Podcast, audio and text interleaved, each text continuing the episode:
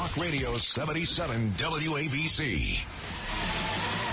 Sid and Friends in the morning. 77 WABC. Well, he's since said that he stands firmly with Israel and with the prime minister. I understand they've had some personal disagreements, but when you're in the middle of a war, obviously personal disagreements between heads of states uh, pale in comparison to the national interest. I know that President Biden and Prime Minister Netanyahu have had their differences as well, but he has said that he is going to give unwavering and rock solid support to the prime minister. What concerns me even more is this administration's actions. As I've said, they've been soft on Iran versus President Trump, who was very, very tough on Iran and st- stood squarely with Israel. And just look more broadly.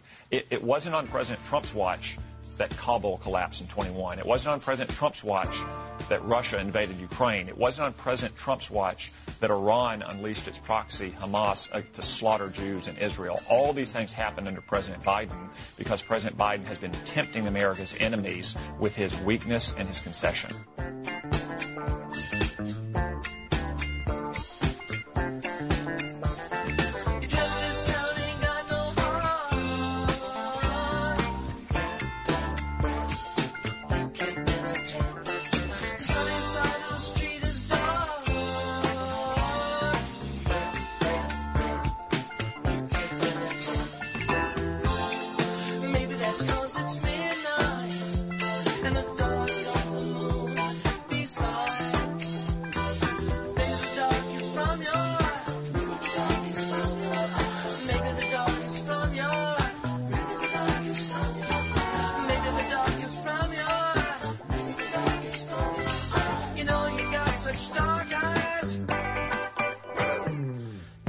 Birthday to Bob Weir, one of the men that created this great band. Grateful Dead is one of my favorite songs. Shakedown Street, 750 on your Monday morning. That's Arkansas great Tom Cotton, who sounded a lot like me and Liz Pipko. We just said the same exact thing that Cotton said on Fox yesterday. So, from my friend who remains nameless and others that are harping on what Donald Trump said, let Jimmy Kimmel do that.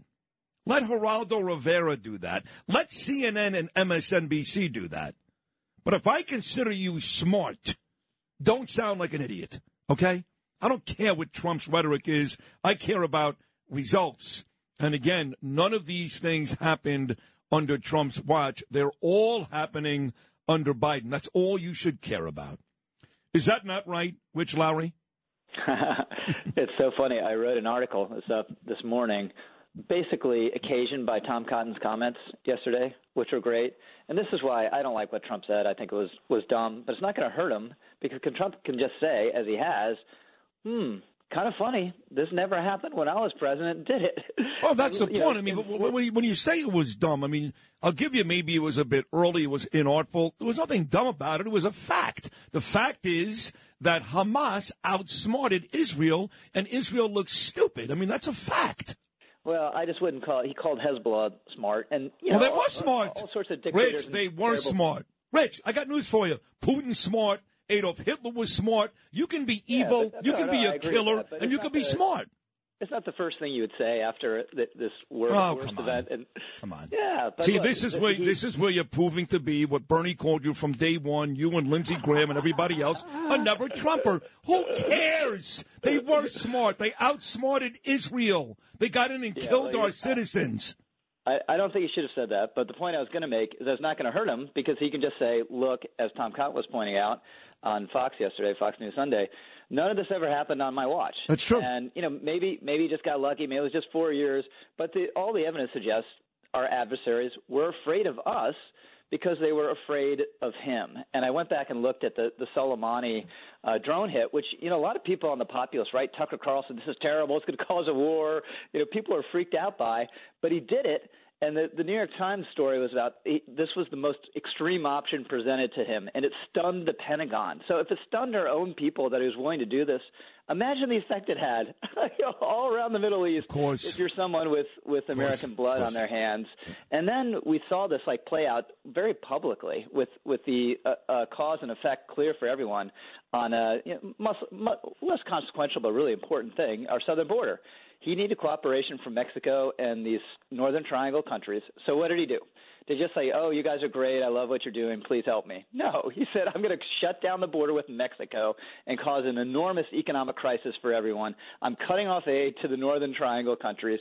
And it was all a bluff, right? I mean, he did cut off the the aid to the Northern Triangle countries briefly, but they, he got him to do everything he wanted to do. The border got in order, and none of it happened. So it just showed. But they all worried that it would happen, that it would, you know, keep the the aid cut off, that he would follow through, and that's called that's deterrent power, right? That fear is deterrent power. And no one, and Trump himself says this, right? Sid, he says, you know, I threatened Ru- Russia if they went, Putin if you went into Ukraine. And he didn't believe me 100%. He believed me 10%. And that's all you need because you might think, okay, he's bluffing. This is total BS, but maybe it's not. And I, I think that had a huge, um, uh, that had huge effect. So on the underlying question, I'm agreeing with you that uh, this isn't going to hurt Trump. Um, and as you guys were just discussing, there's a reason this didn't happen uh, when Trump was president, and it's because people feared him. With crime running rampant in New York, you need to keep yourself and your family safe. Obtaining your concealed carry firearm licenses can be difficult and time consuming. That's where myfirstpistol.com comes in. They'll help you secure your concealed carry license. If you're looking for a pistol, premise, rifle, or shotgun license, call 347-559-7052. 347-559-7052. You must have a valid firearm license issued by the NYPD to purchase, possess, or shoot a handgun or pistol in NYC. Well, I had a guy that I had dinner with a couple of uh, months ago. He said Trump was lucky. I said, oh, hold on a second. So Obama's president and Russia goes into Crimea. Here comes Trump. Putin does nothing. Trump's not out of office a year and they invade Ukraine. That's luck, right? I mean, he told the leader of the Taliban, he pointed to a map and he said, here's where your family lives. Yeah. I'll blow you to, I'll blow you sky high in five seconds. And what happens? No one dies there. Since then, yeah. 13 dead Americans in Afghanistan. Now you got uh, the, the war in Israel when all Trump did was have the Abraham Accords. I mean, the idea that there are people out there that called him lucky, that may be the dumbest thing I've ever heard in my whole life, ever. Yeah, well, you know, no, uh, clearly no one fears Biden that way. And what Trump says about the Taliban is like uh, Putin may have believed his threat like 10%, but the Taliban believed it 90%. Trump 2024, baby. Let me get to the uh, the House Republican Speaker deal. They're supposed to vote, I guess, tomorrow. Uh, there's a lot of talk about uh, Republicans bullying people to vote for Jim Jordan. Uh, we know that uh, Nancy Mace, my dear friend who was on this show twice last week, she wants Jordan. Uh, Donald Trump has endorsed Jim Jordan but it doesn't look like, at least today, he'll get the 217 needed to be the next speaker. What are your thoughts on tomorrow? What do you expect to happen? Yeah, well, I favor a speaker. At this point, I don't care who it is. Um, and, and Jordan got the majority support of the conference. And the only way this thing is ever going to be resolved is if everyone just says, okay, whoever has a majority support of the rest of my party, I'm voting for that person. I'm not sure it's going to happen for Jordan. It seems like uh, it probably isn't, given all the the, the soundings here.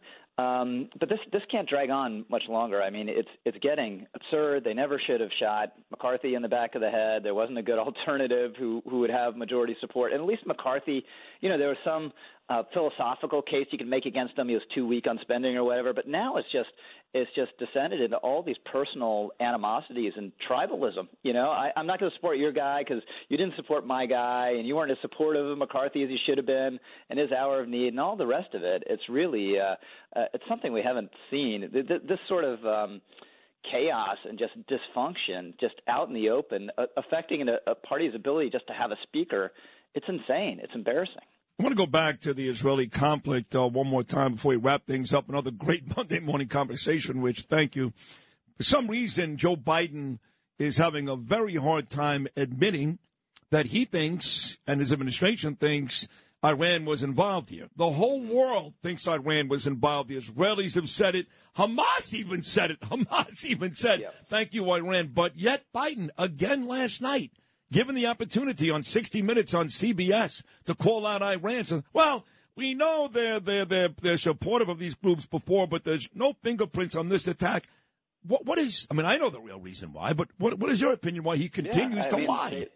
The, the, reason why, right, is they they don't want to admit it because of the the consequences that would follow, and that they'd have to admit that their their policy has been a disaster and is wrong and needs to change and needs to go back. You know, speaking of Trump, go, going back to the Trump maximum pressure policy, but they can't admit that. And you know this this argument over the six billion, which as we were discussing last week, is not the main thing. It's all the oil money, but their defense, so called, of it is so absurd. They're like, no, uh, Iran has always supported Hamas, so it wasn't about the six billion. Well, why are you giving them money if they've always supported Hamas? And it and it and it depends on how you define fingerprint, right? the Wall Street Journal had a report like a week ago saying they greenlit the operation. They they had the ultimate decision um, Iran. Now, we haven't seen that reporting elsewhere. Maybe that's mistaken, but we do know they trained, they were aware of it, um, and they support the group that did it. Right? What else do you need? I, uh, listen, I also know that there was a meeting in Qatar a week before the attacks, and who was there?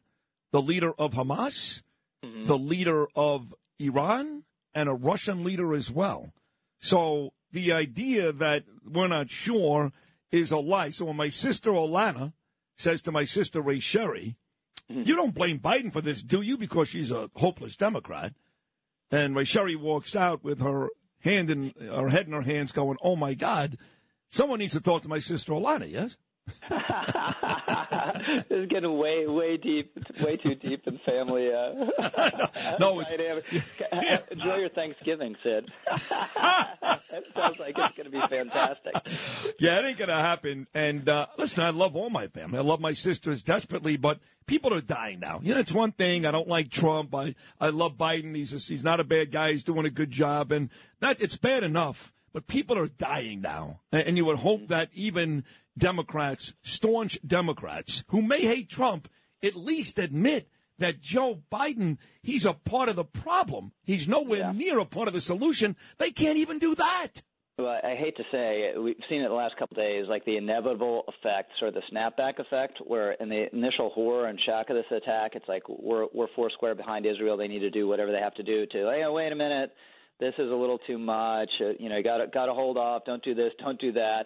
And unfortunately, that that is that sentiment's only going to grow, certainly internationally and and here in the United States. And it just we need to push back against that as hard as we can. Agreed. Biden did some of that last night. Well, I, I, I you know I know that Israel knows the rules of war, and, and I've said it about ten times this morning. And if I sound insensitive, tough, I don't remember Hamas practicing the rules of war at 6 a.m. on a Shabbos holiday morning. Now, are we better than that? I don't know. I don't think I want to be better. I think I want to mm. annihilate these people, and I don't want to kill innocent women and children, but there is something called casualties of war, and Israel must win at any cost. Bottom line. Yeah, but you want to you want to avoid civilian casualties as much as possible, and this is why. What, did they? They're going. Did they? Huh? What? Did they? Did Today? they try to avoid civilian casualties when oh, they no, stormed? No, no, they they didn't. But you are, we are, Israel is better than that. Who said that? So you, Who, you said wanna, that? You want to undertake the military operations you need to do. Yeah. It's going to be painful. Kill everybody. Civilian casualties, but this is the whole point of the evacuation order. If they're going in on the ground, yeah. you don't want civilians like living in the middle of that. It's the worst, toughest kind of Listen fighting. to me clearly, okay? Fighting, and Hamas wants them to stay. Kill everybody. Israel wants them to go. Kill them all. That's it. We've given them days to get the hell out of there. Now they're saying, well, it's not our fault because we want to leave, and some of these innocent people do. God bless them. I want them to, to get away. I really do, on a serious note. And Hamas is blocking the roads because Hamas would like nothing more than to see their own people get destroyed to exactly. place the blame on Israel. So it is sad uh, from that respect, but I don't want to hear oh, of restraint. And, just, you know, and in Egypt, you know, it, it's always on Israel, but Egypt has a border crossing, right? They can yeah. they can let all these people into Egypt and and give them uh, a safe safe space, the innocent civilians, and and the the world can um, provide them food and water and all the rest of it. But they shouldn't stay in the, the midst of Gaza City, given what uh, seems to be coming. But by the way, if Egypt opens up the borders. Don't you also run the risk of allowing some of these Hamas animals and leaders and officials and generals a safe escape as well? They're cowards. You know that. Yeah, that yeah, that would be a risk. And, and this is yeah. why this is why Egypt has you know everyone's talked about the Israeli blockade over time. Egypt had a blockade as well, right? For yeah. for this very reason, they didn't want to deal with the chaos coming out of Gaza any more than Israel did. Yeah, you're right. Rich, uh, as always, great job. I mean, all right, you you are great. Thank you. Rich Lowry, folks, editor, National Review, and uh, NBC and Politico and all those great stuff. He is the perfect Monday morning guest my friend Rich Lowry,